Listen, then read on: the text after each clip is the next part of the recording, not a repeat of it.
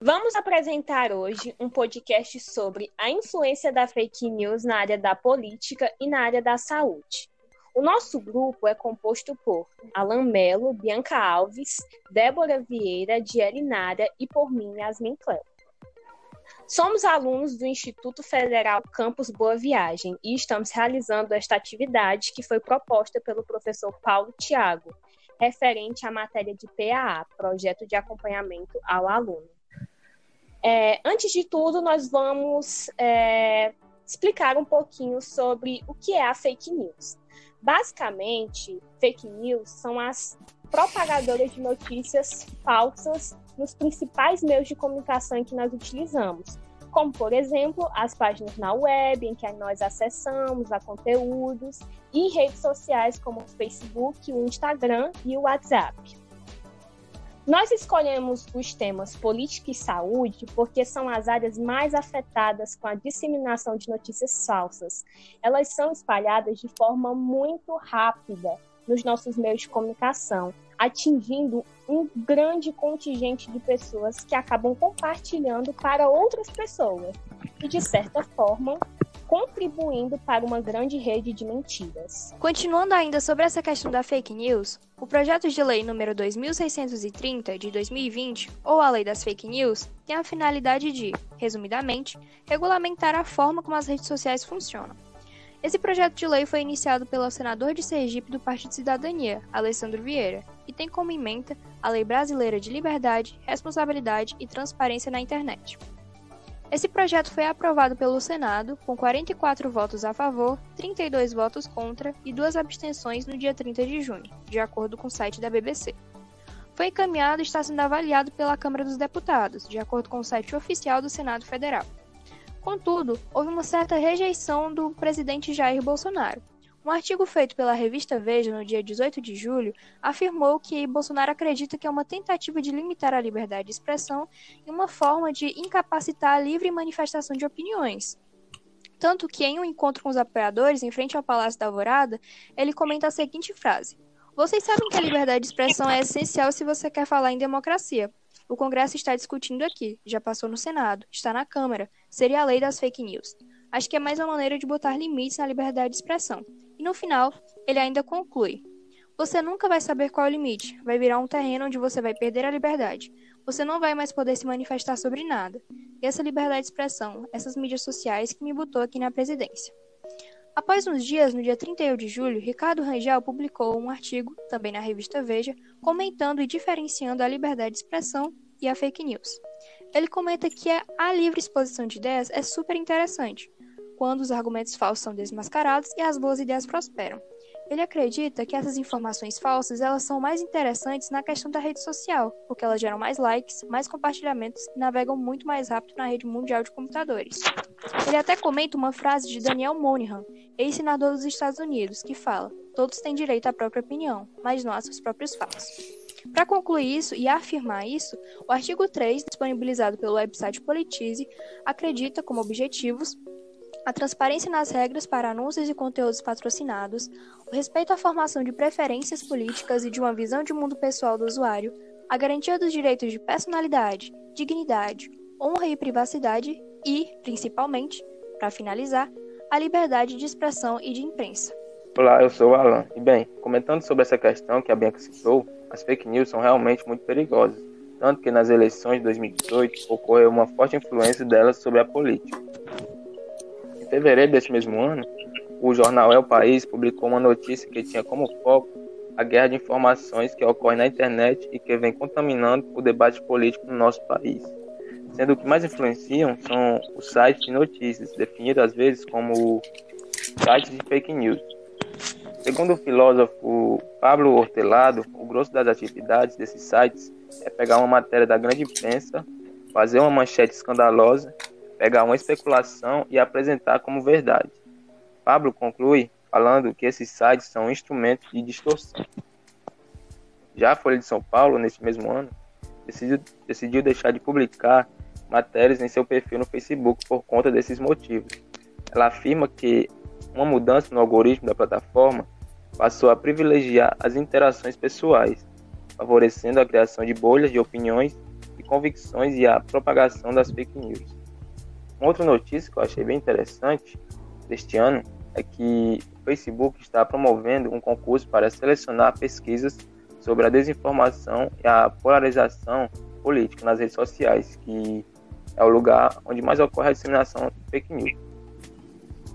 Segundo o Facebook, foram escritas mais de mil propostas, e dentre essas propostas há um projeto daqui do Brasil, onde o principal participante é o professor Felipe Nunes, do Departamento de Ciência Política da UFMG.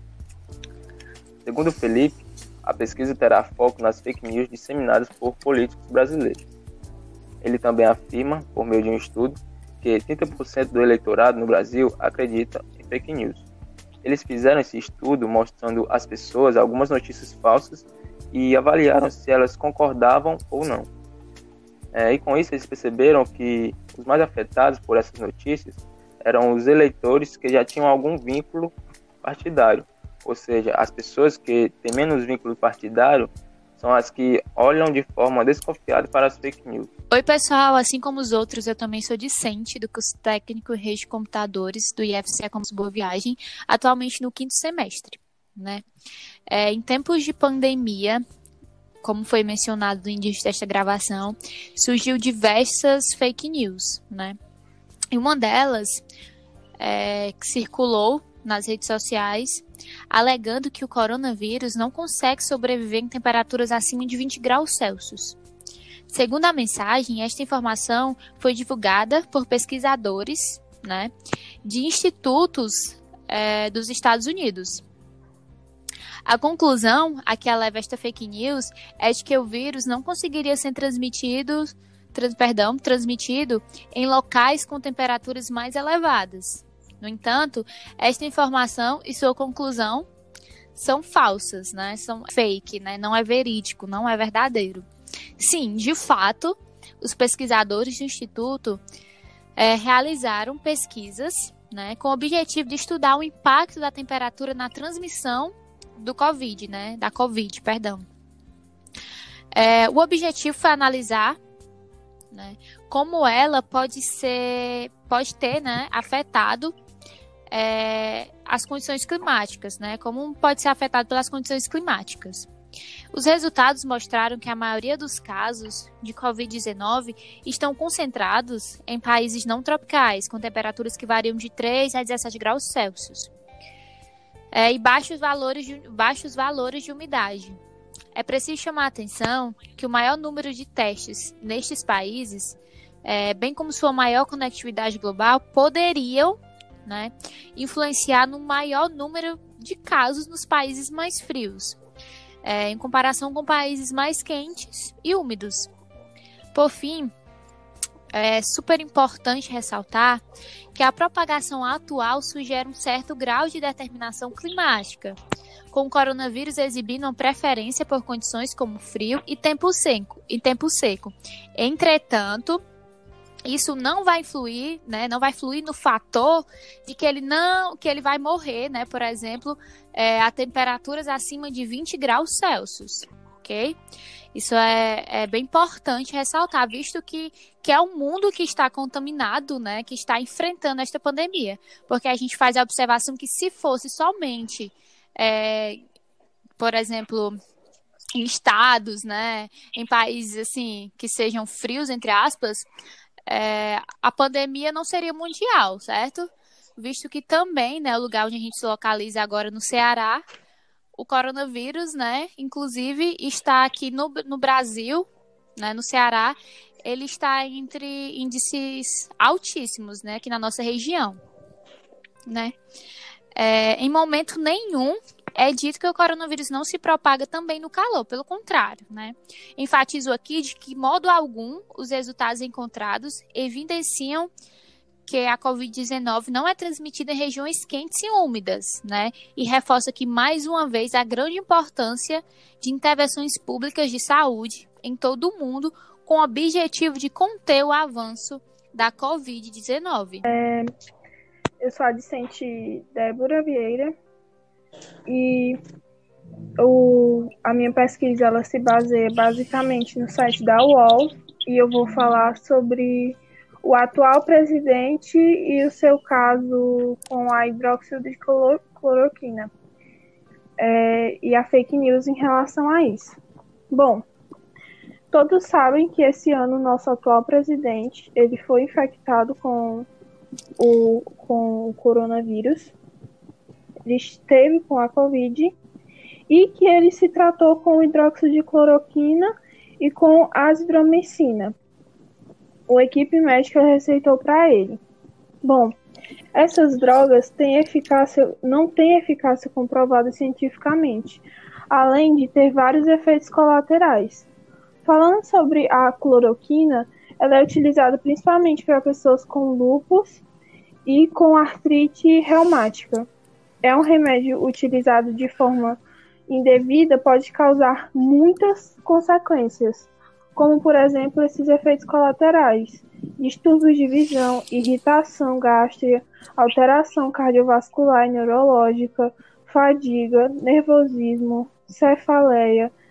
É, e quem tem algumas doenças como pórfia, por exemplo, pode ter ataque agudo da doença, ter queda de cabelo e extrema cutânea.